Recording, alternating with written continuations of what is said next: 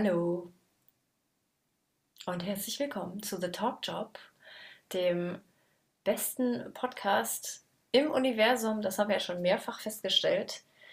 Heute, liebe Zuhörerinnen und Zuhörer, geht es um das Thema Kunst. Und wir haben natürlich später auch noch einen Gast. Und ich glaube, den äh, Titel oder die Themen der Folge kann euch mein lieber Kollege Piven ein bisschen besser erzählen, denn ich bin komplett unvorbereitet. Vorbildlich.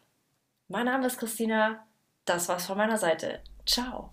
Na, wenigstens den Namen musste ich dir nicht aufschreiben. Das ist doch schon mal gut. Man sieht, du kannst auch gut improvisieren, auf jeden Fall. Ja, über was sprechen wir heute? Über äh, Kunst wird es heute gehen. Und da sind wir beide ja genau die Richtigen dafür. Ich bin sicher, äh, du kennst dich mega aus in dem Gebiet, oder? Erzähl mal ein bisschen was über Kunst. Was denkst du über Kunst? Was, was, was, was ist Kunst für dich? Uff, also, oh Gott, das ist ja jetzt aber, das ist, da machst du aber ein Fass auf hier. Mhm, das Also dachte Kunst, ich mir. Hau mal raus. äh, naja, Kunst ist doch, Kunst kann ja super vieles sein. Das liegt doch im Auge des Betrachters, wie man so schön sagt. Also es kann ja sich um Gemälde, Zeichnungen, Plastiken, Bildhauerei, Musik, das ist ja alles Kunst. Ich glaube, wir müssen es ein bisschen eingrenzen. Ja, heute geht es eher um die gezeichnete Kunst, glaube ich. Mm, zumindest das ist das, wo sich äh, unser Gast drauf spezialisiert hat. Er kann mich gerne mal berichtigen, falls ich damit äh, falsch lag, wenn er dann da ist. Äh, aber ich glaube, es geht um, um, Bilder. Ja, vor allem um Bilder und äh, größere Zeichnungen. Ähm, und ich habe übrigens heute gleich direkt zum Anfang ein kleines Spiel mit dir geplant. Äh, hast, du, hast du. Lust auf ein kleines Spiel? Na, immer. Weil ich meine, wir sind ja beide sozusagen gefeierte Stars der Kunstszene, ja, das ist sehr bekannt. Und ähm, ich würde sagen, wir machen heute mal so einen kleinen, kleinen Battle, ja. Also wir battlen mal, wer von uns äh, sich besser in Kunst auskennt. Okay? Uff, okay. Okay, also wir machen, äh, ich würde sagen, wir machen Gemälderaten, okay? Also jeder von uns muss immer ein Gemälde sagen und sagen, nein, halt, wir machen den leichten Einstieg, okay? Wir müssen nur ein Gemälde sagen. Äh, Wir müssen gar nicht, Nicht sagen, von wem? Nein, das, das, das, das lassen wir lieber weg. Okay. Äh, natürlich wüssten wir es, aber ähm, Klar. unser, unser, unser Gast muss ja nachher auch noch was zu erzählen haben. Ja. Äh, und wem zuerst keins mehr einfällt, der, äh, der hat verloren. Was sagst du? Bist du dabei? Nimmst du die Challenge Okay, aber an? eigentlich, aber wir müssen ja, wir müssen ja gleiche Runden haben, ne? Also wenn, Hm, wenn Nee, ich fange an und dann du. ja, so ist, aber so es ist es fair. immer, ich habe es auch aber vorher schon ausgewürfelt. Das ist schon entschieden. es müssen ja aber beide die Gelegenheit haben, äh, eins zu sagen. Ja, hast du ja auch. Wenn ich meinen gesagt habe, kannst du einen sagen. Na, dann, ja, dann hau rein.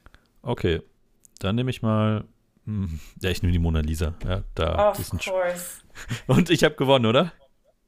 Das letzte Abendmahl. Hm. Der Schrei. Die Geburt der Venus. Ja. Äh, Mutter. ja, habe ich. Ja, Mr. gibt's. Bean. Was? Ähm, Nein, das ist nicht der- von Mr. Bean. Ich, äh, das ist von jemand ganz Der anderem. Dicht, äh, oh, hier von Caspar David Friedrich, der Dichter am Kreidefels. Na, den wollte ich als nächstes sagen. Hund, äh, Poker spielende Hunde. Und ich bin sicher, es heißt so. Okay. Ähm, Pop Art Marilyn Monroe. So heißt es. Okay, dann kann ich ja auch sagen Tomatensuppenbild. Ich weiß, welches du meinst. ja, das glaube ich dir, dass du das weißt. Ich fürchte, es wurde, das ist nicht der richtige Name.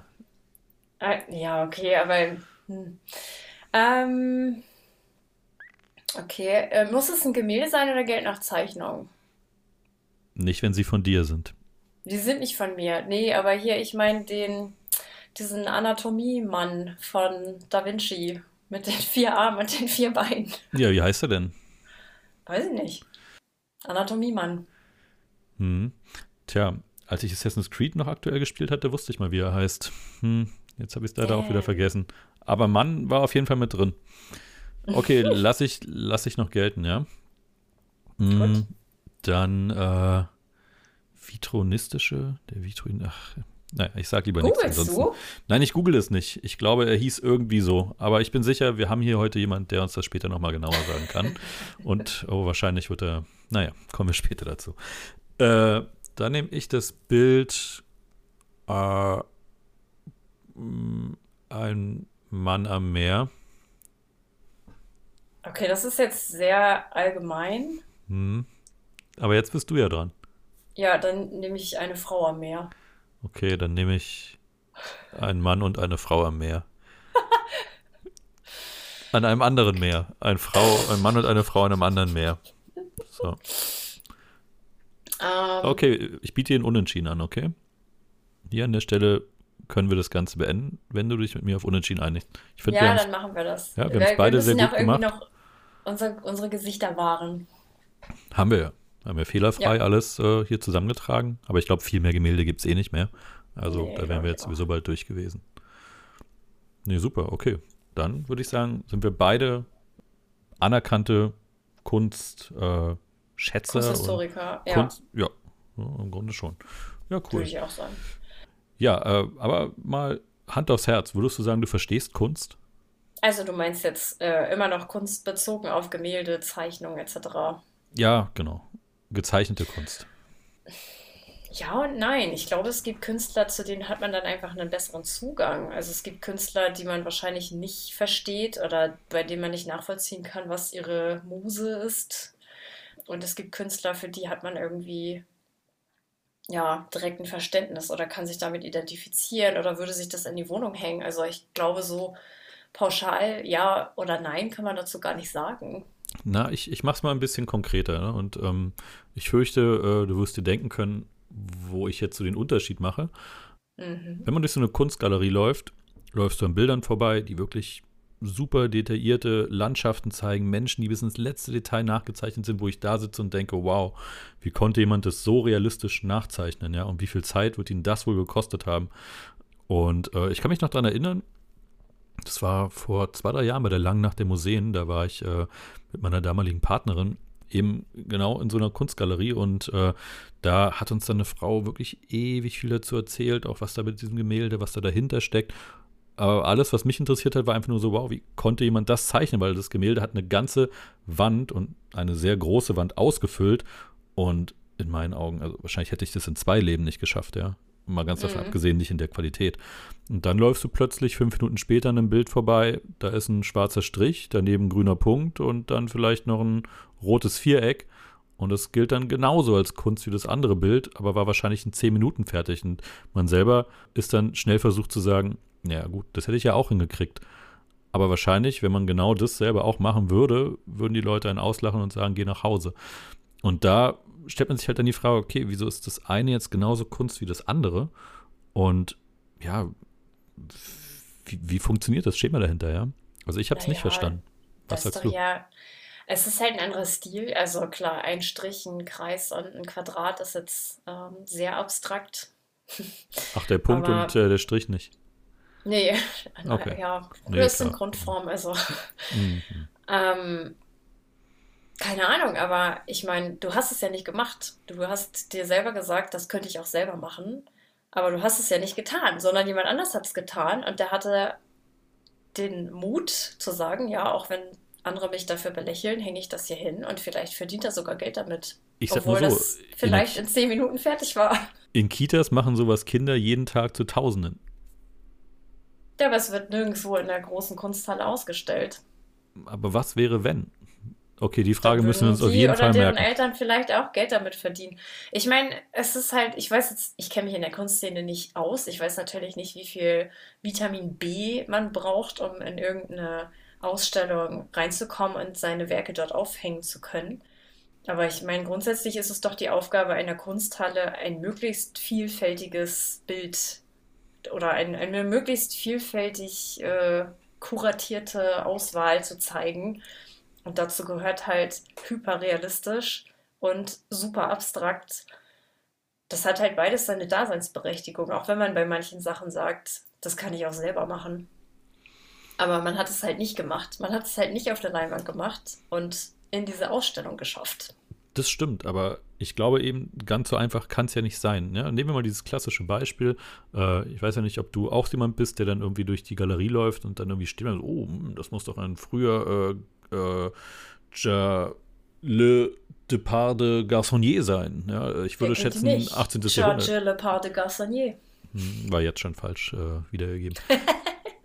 Und dann steht man da und sagt, ah ja, hier sieh doch mal dieser Strich. Ich glaube, das ist äh, ein Zeichen von Freiheit. Der Künstler ruft nach Freiheit. Und äh, hier, guck mal, äh, bei dem Punkt, ja, da will er, will er ein Zeichen setzen. Das ist doch ganz klar. Und das Viereck, das steht für äh, ein Traum aus seiner Kindheit. Ja, bist du so jemand, der sowas dann auch so versucht zu deuten oder? Nee, ich bin aber auch echt nicht so die.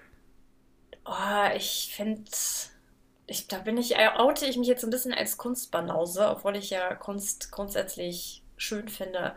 Aber ich bin in Museen.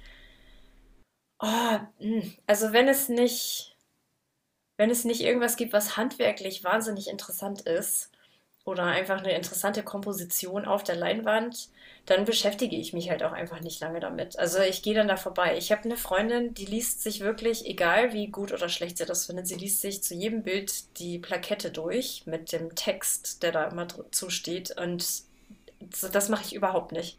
Das mache ich vielleicht bei zwei oder drei Werken, die ich wirklich beeindruckend finde, aber Lass ansonsten denke ich halt. Das erste, nachdem du die Eintrittskarte gekauft hast, und das zweite, was dahinter steht.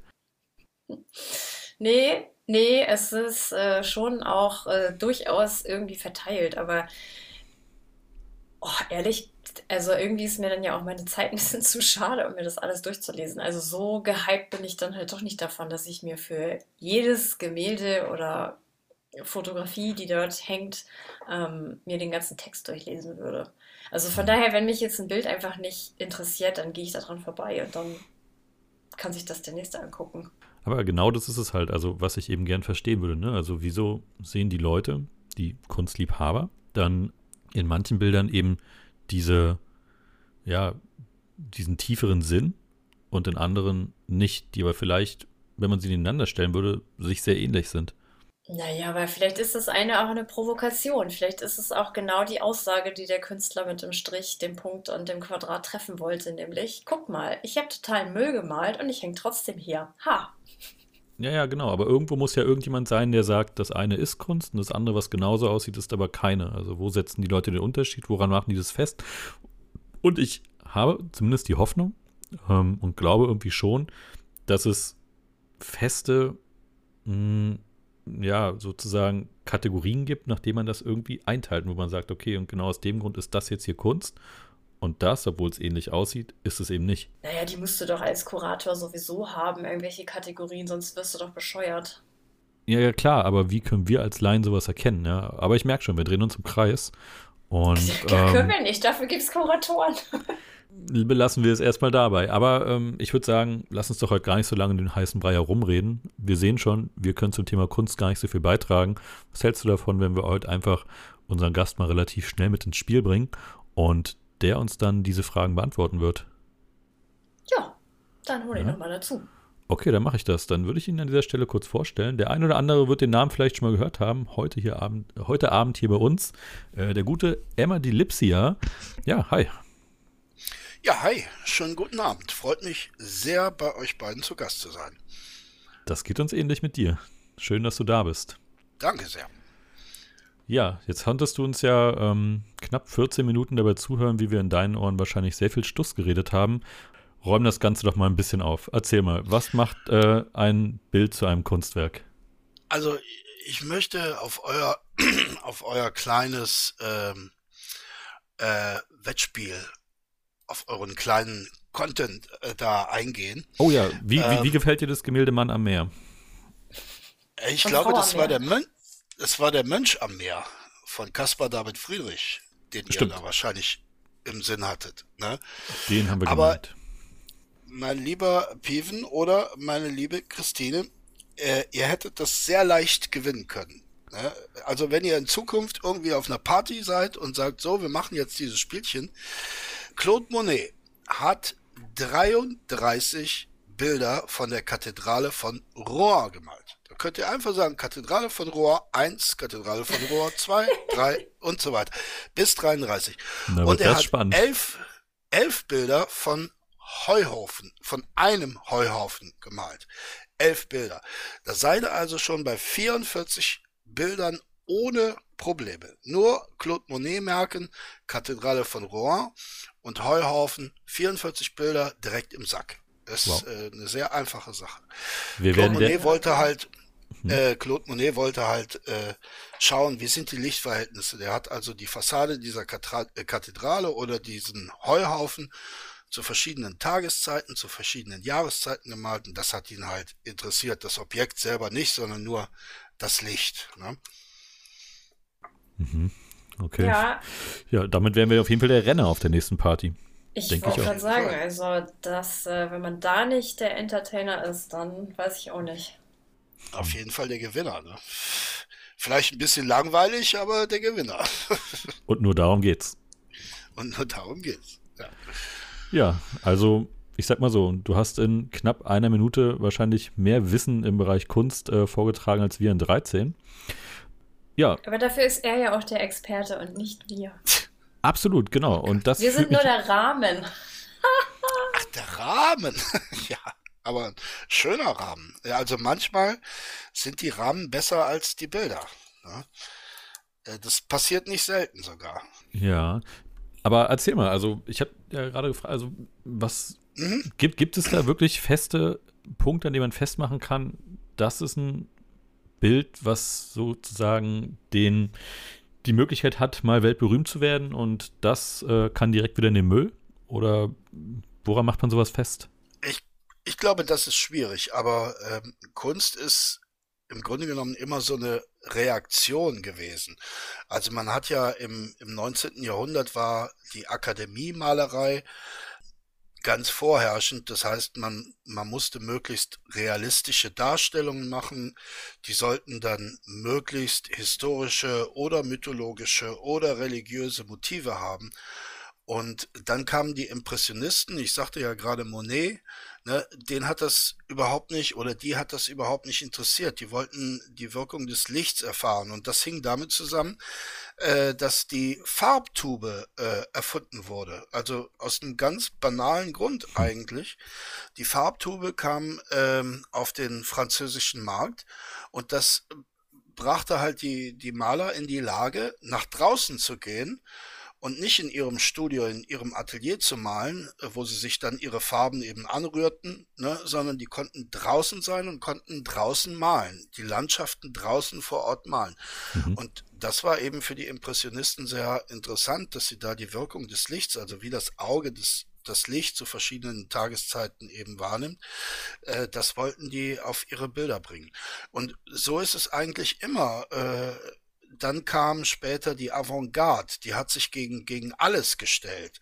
Na, da kamen dann so Sachen wie du äh, oder wie ihr eben erwähnt habt, äh, diese, diese Quadrate und so weiter, also zum Beispiel äh, Malevich mit seinem berühmten schwarzen Quadrat vor weißem Grund oder das weiße Quadrat vor weißem Grund.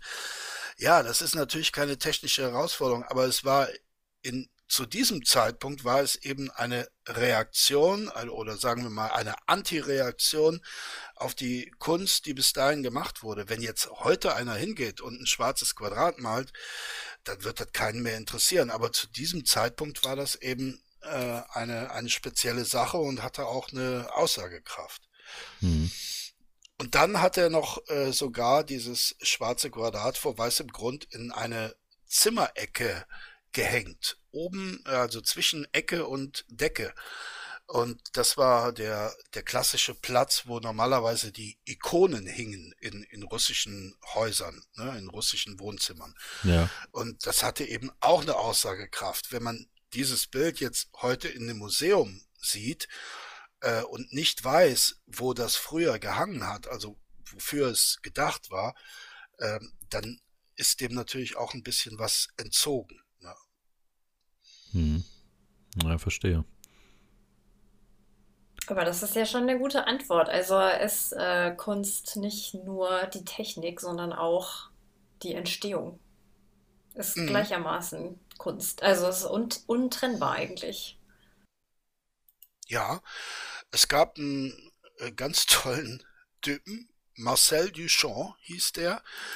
Äh, der hat sich dann, äh, das war so ein Vertreter des Dadaismus. Der Dadaismus ging dann, also Dadaismus war auch noch so ein Bestandteil der sogenannten Avantgarde. Also die Avantgarde hat sich gegen alle äh, äh, traditionelle Kunst gewendet.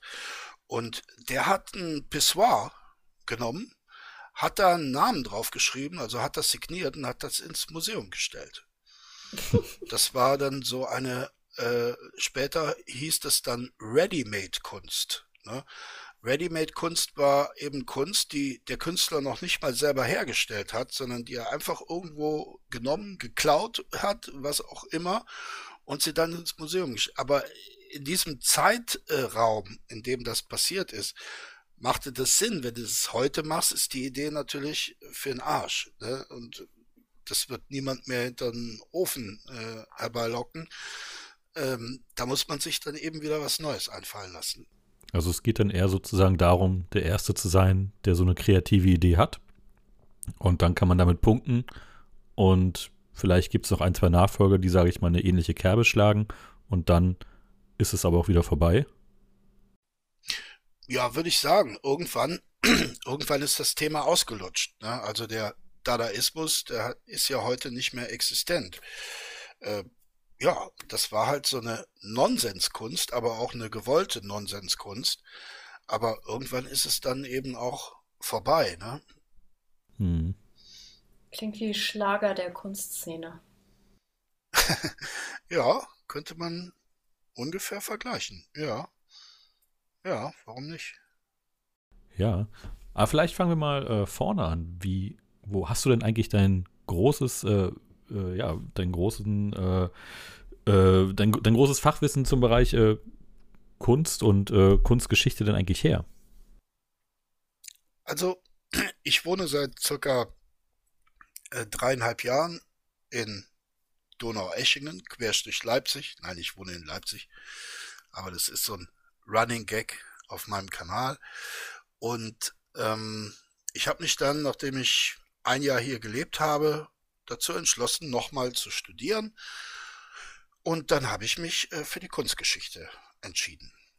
Ja, mhm. und ähm, da gehe ich auch relativ voll drin auf. Ich, mir macht das unglaublichen Spaß. Ich hatte mich aber auch ein bisschen vorher äh, für die Kunst ähm, interessiert. Ich komme eigentlich aus der Literatur. Also ich hatte früher einen Brotberuf, aber neben diesem Brotberuf habe ich auch immer geschrieben. Ich habe auch Bücher veröffentlicht und das letzte Buch, das ich allerdings noch nicht veröffentlicht habe, das habe ich hier in äh, Leipzig dann in meinem ersten Jahr zu Ende geschrieben. Das war ein Kunstroman, so eine Art Romanbiografie über Caravaggio. Das ist ein italienischer Künstler, Anfang des 17. Jahrhunderts hat er gemalt, hat ein sehr interessantes Leben gehabt und ich habe mich dann mit dem natürlich im Rahmen dieses Romans sehr, sehr viel beschäftigt, habe viel recherchiert und als ich dann hier in Leipzig äh, Lust hatte, nochmal zu studieren, war die Entscheidung für Kunstgeschichte dann relativ schnell gefällt. Mhm. Okay.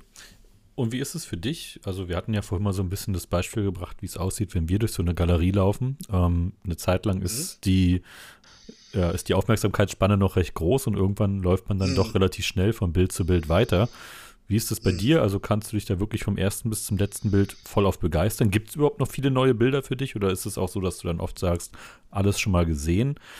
Wie ist für dich so ein Museums- oder Galeriebesuch? Also ich habe zum Beispiel äh, die Jahreskarte für das MDBK hier, das ist das Museum der Bildenden Künste. Die stellen äh, sowohl moderne Kunst als auch äh, ältere Kunst aus. Also ich glaube, das früheste ist so das 15., 16. Jahrhundert, ich bin mir nicht ganz sicher. Mhm. Und ähm, das Schöne an dieser Jahreskarte ist, dass ich da reingehe, mit der Emma übrigens. Ach was. Und ähm, ja, ja, und ähm, ich schaue mir zwei, drei Bilder an, bleibe da eine halbe Stunde, dreiviertel Stunde und dann bin ich raus. Ne?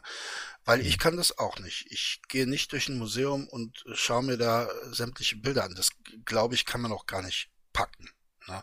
Mhm. Das ist dann natürlich, wenn du jetzt mal in, in der Stadt bist, die äh, die du nicht so oft besuchst und du schaust dir ein tolles Museum an, klar, dann musst du irgendwie mitnehmen, was du kriegen kannst. Aber äh, für gewöhnlich finde ich es dann auch viel schöner, mich so auf ein paar Bilder zu konzentrieren und äh, dann äh, wieder rauszumarschieren, weil ich mhm. da einfach mehr von habe. Wie du richtig sagst, die Aufmerksamkeitsspanne ist dann einfach nicht groß genug. Okay, aber wie ist es? Also deutest du diese Bilder dann oder sagst du, es gibt, ist es überhaupt realistisch, solche Bilder immer richtig zu deuten oder ist es dann eher so, dass man, dass der Künstler selber auch irgendwann mal äh, erklärt, was er sich bei, dem, bei der Zeichnung dieses Bildes gedacht hat? ich bin ja auch ein bisschen älter und ähm, in meinem Kunstunterricht wurde das noch so gemacht. Ne? Äh, das macht man aber heute, wie ich auch durch mein Studium kennengelernt habe, eigentlich nicht mehr. Also diese diese Deutung da jetzt, äh, da gibt's ja die verrücktesten Sachen, wo man dann irgendwelche Linien in dieses Bild reinzeichnet. Das macht manchmal Sinn, aber manchmal macht's auch überhaupt keinen Sinn, um da die kompositorischen Feinheiten herauszustreichen oder irgendwelche Details, wo man dann sagt, ja, was könnte dies bedeuten, was könnte das?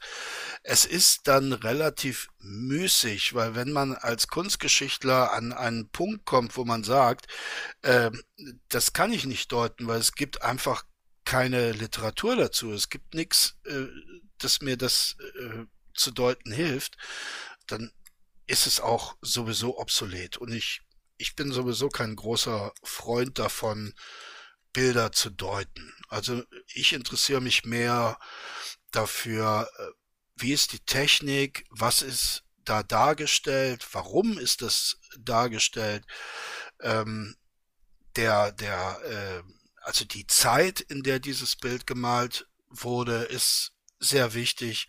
Der Ort, für äh, den dieses Bild gemalt wurde, ist sehr wichtig. Und das sind alles Dinge, die man relativ gut recherchieren kann. Und ich finde, damit ist es auch genug. Das Problem ist ja, die allermeisten Bilder heutzutage werden für Museen äh, gemalt. Für Museen oder für Galerien. Das heißt, die Museen und, geben das sogar in Auftrag und subventionieren das Ganze auch? Oder ist es einfach nur das Ziel vom Künstler sozusagen in diesem Museum zu hängen? Äh, ja, es ist das Ziel, ne? Okay. Es ist das Ziel. Aber wenn ich, ich bin jetzt ich will jetzt nicht sagen, dass ich die, die moderne Kunst nicht mag, aber äh, die Kunst des Barock und der Renaissance liegt mir einfach näher. Und äh, da ist es eben, kein einziges dieser Bilder ist für eine Galerie oder für ein Museum gemalt worden, weil es das damals einfach gar nicht gab. Sondern diese Bilder sind gemalt worden für Kirchen oder für profan Gebäude, in denen die hingen. Und es ist ganz entscheidend gewesen, wo die hingen. Der Künstler hat sich das auch ganz genau angeguckt. Er hat gesehen, wo ist das Fenster? Und wenn das Fenster rechts war, dann hat er eben auf seinem Bild den Lichteinfall von rechts verwirklicht oder eben umgekehrt. Und diese Bilder hängen eben heute auch meistenteils in Museen und da sind sie ja, rausgerissen aus ihrer natürlichen Umgebung. Das finde ich eigentlich schade und ich finde es spannender, sowas äh, zu recherchieren, als nach irgendwelchen Deutungen zu suchen oder zu spekulieren, die man in der Regel sowieso nie verifizieren kann. Aber der rote Türrahmen bedeutet doch bestimmt, dass der Künstler ein gebrochenes Herz hatte. Hallo? Ja, ja, eben. Solche, solche Sachen kommen Und zwar dann immer. Eben, äh, solche Sachen. Also in, in manchen Bildern ist das auch so. Ne? Ihr hattet eben der Schrei. Ja, äh, dieser, dieser Künstler hat auch mal ein Bild von seiner Schwester, glaube ich, gemalt. Da gab es ein ganz, ganz rotes Tischtuch. Das wurde eben auch mit Menstruationsblut in Verbindung gebracht. Mhm. Das ist vielleicht gar nicht so verkehrt, aber ich weiß nicht, mich interessiert das eher sekundär. Ne? Also äh, äh, es gab mal, ich, ich komme leider nicht mehr auf den, äh, auf den Namen äh, des äh, Menschen, der dieses Zitat vorgebracht hat. Der hat ungefähr gesagt, ich paraphrasiere das mal, glaube nie dem Künstler, glaube nur der Kunst. Also selbst wenn dir ein Künstler erklärt, was er mit diesem Bild gemeint hat, dann muss das nicht unbedingt stimmen. Und ähm, das, das heißt nicht, dass er lügt, sondern er hat eben auch so eine eingeschränkte Sicht und, und es muss ja nicht zwangsläufig meine Sicht sein oder meine Deutung sein. Aber als Kunstgeschichtler ist man ja Wissenschaftler. Ne? So privat denke ich mir natürlich auch vieles, wenn ich ein Bild sehe, äh, was es für mich bedeutet. Aber als Kunstgeschichtler muss ich mich eben auf, auf Fakten stützen und da sind Deutungen eher ähm, nicht gut. Also ich meine, so eine persönliche Interpretation eines Bildes, die kann ja auch gar nicht richtig oder falsch sein. Man hat ja einfach seine eigene Lebenserfahrung, seine eigene Biografie. Und für jeden bedeutet ja der rote Türraum was anderes. Also, Ja, das hatte ich ja eingangs gesagt. Also, es gibt ja Künstler, zu denen hat man irgendwie einen Zugang und die Sachen berühren einen irgendwie. Aber vielleicht gar nicht so, wie der Künstler sich das damals gedacht hatte. Aber das ist ja eigentlich egal, weil die Kunst ist ja dann auch da, um sie zu genießen. genau, genau. Und ich lasse mir das ja nicht versauen, dadurch, dass mir ein Kurator, was die Kuratoren übrigens heute im, zu großen Teilen nicht mehr tun, aber früher getan haben und die Kunstlehrer sowieso früher getan haben. Und äh, ich lasse mir das ja nicht von solchen Leuten oder von dem Künstler selbst versauen, diesen meinen persönlichen Eindruck. Ne? Das ist eben mein Eindruck. Das ist ja auch das Gleiche, wie wenn du ein Buch liest, ne? Literatur. Also du hast mit Sicherheit Bücher, wo du denkst, wow, das, das spricht mich jetzt ungeheuer an, aber ob der Autor das genau so gemeint hat, dich so anzusprechen, das ist ja eine ganz andere Frage. Oder Musik, ne? Ich glaube, da unterscheidet sich dann die Kunst eben nicht. Ja, naja, ich meine, Literatur und Musik sind ja auch eine Form von Kunst. Wenn man jetzt Kunst Ja, als großen Oberbegriff nimmt, hm, ja, ja. kannst du selber eigentlich zeichnen oder malen? Nein, überhaupt nicht. Also ich male, ich male so in meiner Freizeit, so ein bisschen, so äh, schmieren. Das sind immer so Phasen. Aber nein, nein, nein, nein. Das hat keinen künstlerischen Anspruch und ich kann es auch nicht. Nee, nee. Äh, Gönnst du dir fürs Schmieren die teure Ölfarbe oder bleibst du bei Acryl? Ja, na klar. Nee, Acryl, Acryl. Ah, okay. Das wäre eine Acryl und Schmiererei. die, Sie muss jetzt drei Monate trocknen. ja, nee, nee, Acryl und äh, Leinwände vom äh, Woolworths oder so. Ja. Ah, okay. Das sind Begriffe, Wir die kennen wir dann wieder nicht. Woolworth? Ach, Woolworth. Die Woolworth? kann man kennen. Ja. Äh, ja, naja, da stehen noch die Also ganz den haben großen. Kunstwerke, oder? Ja, ja. Also den haben wir Nee. Du, Sonderpreis.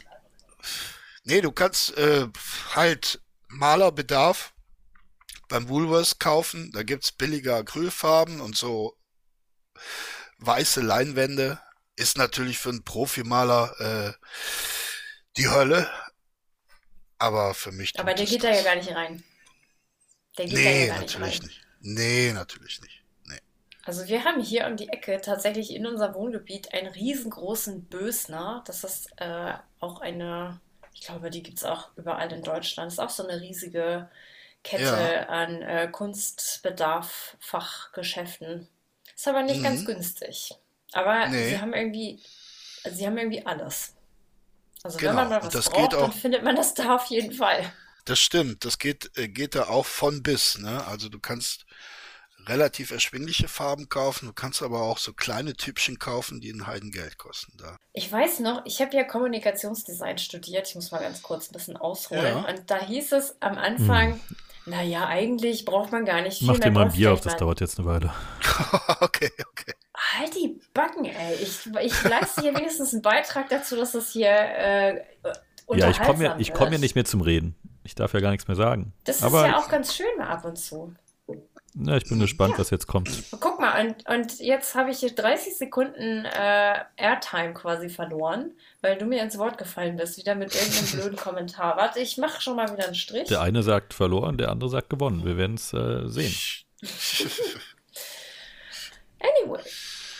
Äh, genau, da hieß es, man braucht vielleicht irgendwie ein paar Bleistifte und einen Zeichenblock und so. Und den Rest könnte man ja sich auch immer mal da von dem Schulmaterial leihen oder bekommen. Und am Ende habe ich, glaube ich, so viel, oder meine Eltern waren so gnädig und haben das bezahlt, aber wir haben echt so viel Geld ausgegeben für alles Mögliche, weil ja eine Tube Acrylfarbe, die kann ja auch schon mal irgendwie 5 bis 10 Euro kosten, je nachdem, was man da halt Ja. nimmt. Und du kommst ja bei, also wenn du ein richtiger Crack bist, dann kommst du, dann kommst du mit den Grundfarben aus und noch mit Schwarz und Weiß, aber bin ich nicht.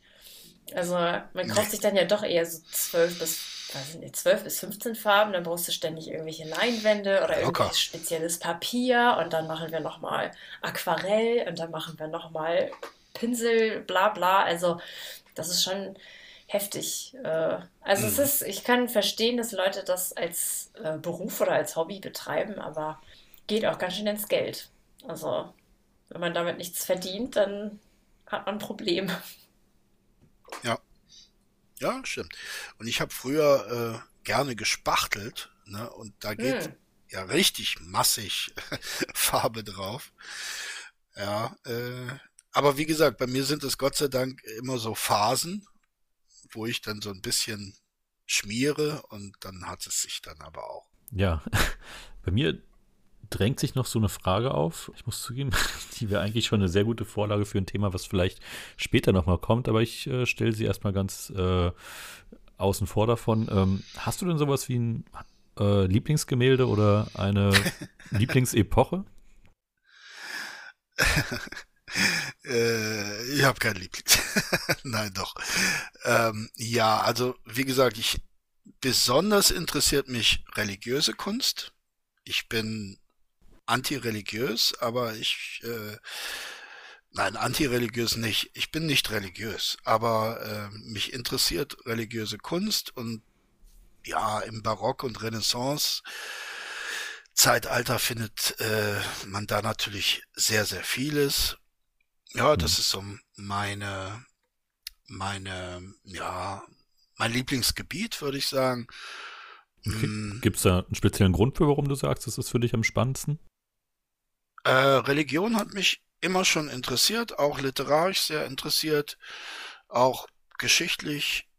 Äh, ich setze mich gerne mit Religion auseinander. Warum? Da müsste man Psychoanalytiker fragen, aber das ist so ein Gebiet, mit dem ich mich sehr gerne beschäftige, vorzugsweise der christlichen Religion, weil ich mich damit einfach am besten auskenne. Ich bin ja auf dem Dorf groß geworden, christlich, naja, erzogen worden, Curriculum, ne? Äh, Messdiener und so weiter, habe ich äh, alles mitgemacht. Und ja, also da, da kenne ich mich dann einigermaßen aus und kann die Bilder auch leichter deuten. Ja, und wenn du mich nach einem Bild fragst, ähm, sehr, sehr schön finde ich der heilige Laurentius, also das Märtyrium des heiligen Laurentius von Tizian in Venedig. Äh, ganz wichtig in Venedig. Es gibt auch eine äh, Kopie, auch von Tizian gemacht, für das Escorial in, in Spanien, in Madrid, aber ähm, das Venezianische finde ich schöner. Ja. Jo. Aber das ist die reinste Geschmackssache. Ja, in der Tat. Vielleicht mal ganz kurz äh, zu unserem Spiel vom Anfang. Äh, wie heißt denn der gute Mensch äh, vom äh, von Leonardo da Vinci? Ich glaube, es war der war es der vitruvianische Mensch? Hieß er so? Vitruv. Vitruv. Also Vitruv, Vitruv war eigentlich ein Architekt und der hat äh, ganz tolle Bücher über Architektur geschrieben, äh, vorzugsweise über die klassische römische Architektur, also praktisch alles, was wir wissen über die äh, antike römische Architektur, stammt von Vitruv und von dem stammt auch dieser Mensch und Leonardo hat ihn ähm, ja übersetzt, sagen wir mal. Aber eigentlich geht es auf Vitruv zurück. Mhm. Okay. Ja, jetzt hast du ja vorhin erwähnt, dass du äh, Kunstgeschichte aktuell studierst. Hm, vielleicht kannst du uns dazu noch ein bisschen was erzählen. Also, wenn ich jetzt Kunstgeschichte höre, würde ich jetzt als erstes erstmal davon ausgehen, dass man viel über die Hintergründe von bekannten Zeichnungen, Bildern, Gemälden, Kunstwerken lernt. Aber ich glaube, es ist mehr als das, oder? Ich glaube, der Anteil, also Kunstgeschichte sind sozusagen einfach sozusagen ein äh, Studiengang zusammengefasst aus zwei anderen Studiengängen, nämlich Kunst und Geschichte. Das heißt also, man braucht auch entweder schon einen guten geschichtlichen Background, beziehungsweise lernt auch sehr, sehr viel zur menschlichen Geschichte. Ja. Mhm. Liege ich da richtig oder? Ja, liegst du absolut richtig. Also äh, Geschichte macht einen Riesenteil, also die reine Geschichte macht einen Riesenteil dieses Studiums aus, wobei ähm, so, so, ein Studium funktioniert ja in der Regel so, dass du ein bisschen Handwerkszeug äh, bekommst und den Rest musst du dir dann selber drauf schaffen. Ne? Und wie ich eben sagte, also wenn ich jetzt zum Beispiel ein Bild betrachte, welches Beispiel könnte ich nehmen? Ähm, der Petrus Altar in der Frari-Kirche in Venedig. Ähm, das ist praktisch so ein Zoom. Also wenn ich über diesen Altar spreche oder schreibe, also es geht überhaupt nicht um die Deutung. Die Deutung ist scheißegal eigentlich. Das ist äh, nicht wichtig für, für einen Kunstgeschichtler. Äh, der Kunstgeschichtler zoomt erstmal auf das Venedig zu der Zeit, in der dieses Bild entstanden ist. Wie waren die politischen Verhältnisse, äh, wie waren die Verbindungen zum Vatikan und so weiter. Dann auf den Künstler. Äh, ist es ein eingeborener Venezianer? Ist er nach Venedig gekommen? Warum ist er nach Venedig gekommen und so weiter. Dann gehen wir auf die Kirche, auf die Frari-Kirche, in der für die dieses Bild gemalt wurde. Ne? Wann ist diese Kirche entstanden? Ähm, in welcher Ausbaustufe war sie, als diese, dieser Altar da errichtet wurde? Dann gehen wir in die Kapelle oder in die Kirche selbst hinein, dann in die Kapelle, in der dieses Bild, äh, in der dieser Altar eben aufgestellt ist. Wer hat diese Kapelle finanziert? Für wen war diese Kapelle errichtet worden? Wer waren die Erben? Wie lange ging das? Ähm, wie lange wurde diese Kapelle äh, finanziert. Und ähm, gerade jetzt bei dem Petrusaltar ist auch die Fenstrierung äh, sehr interessant, weil die Fenstrierung im Grunde genommen widerspiegelt diesen Altar. Also das sind so Entdeckungen, die man dann als Kunstgeschichtler macht, wenn man dann hochguckt und sagt, hey, die Figuren in der Fenstrierung, das sind die gleichen Figuren wie im Altar, nur eine Figur äh, nicht. Ne? Warum ist diese Figur eben nicht gespiegelt worden. Das ist aber jetzt nicht die Aufgabe des Kunstgeschichtlers, das herauszufinden, sondern einfach festzustellen, dass es so ist. Ne? Und dann lenkt man den Blick auf den Altar selbst und beschreibt, was darauf zu sehen ist, was darauf ungewöhnlich ist. Zum Beispiel in diesem Altar ist ungewöhnlich, dass ähm, der äh, na, Hieronymus Hieronymus hat eine Kirche in der Hand. Das ist an sich schon recht ungewöhnlich. Hieronymus wird normalerweise mit einem Buch dargestellt. Der hat aber eine Kirche in der Hand. Aber es gibt Beispiele, vor allem auch in Venedig, wo man das eben auch sehen kann. Aber diese Kirche ist eine Renaissancekirche und diese Frari-Kirche ist keine Renaissancekirche. Das ist reinstes Gotik. Und zu der Zeit, als dieser Altar entstanden ist, wurde in, in Venedig eigentlich auch keine Renaissance-Kunst gemacht und auch keine Renaissance-Architektur. Also warum hat dieser Mann eine Renaissance-Kirche in der Hand?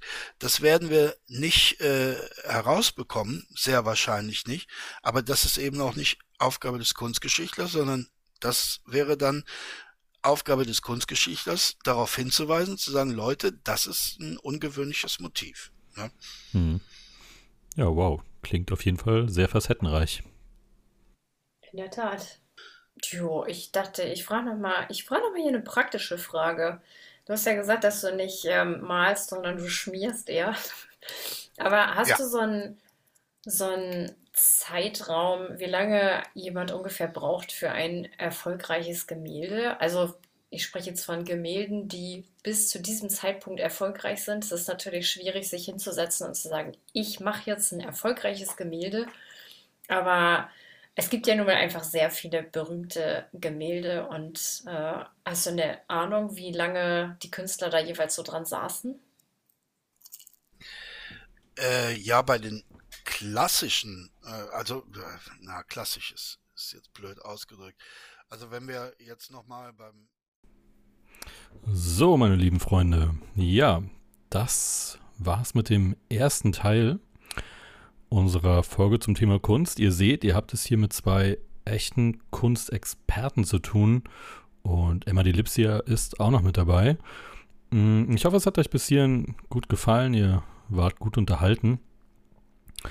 Und der zweite Teil der Folge, der folgt in den nächsten Tagen. Ja, ihr kennt das Problem mit der Musik am Ende. Mm, die letzten Folgen konnten wir immer noch unsere Gäste dazu überreden, ein paar Songs für uns aufzunehmen. Aber ja, das Problem ist, der gute Emma kann nicht nur nicht malen, sondern leider auch äh, macht er keine Musik. Und darum hatten wir in diesem Fall da keine alternative Möglichkeit. Und von daher muss ich euch leider sagen, heute wird es einfach keine Musik am Ende geben. Ähm, Problem ist bekannt, wie gesagt, uns fehlt aktuell einfach die Zeit. Und ja, wir vermissen es auch. Wir hätten auch gerne am Ende wieder Musik. Ihr könnt die Daumen drücken, dass uns mal ein freundlicher Millionär die Hand drückt und sagt, hey, toller Podcast, guck mal hier, hab eine Kleinigkeit für euch.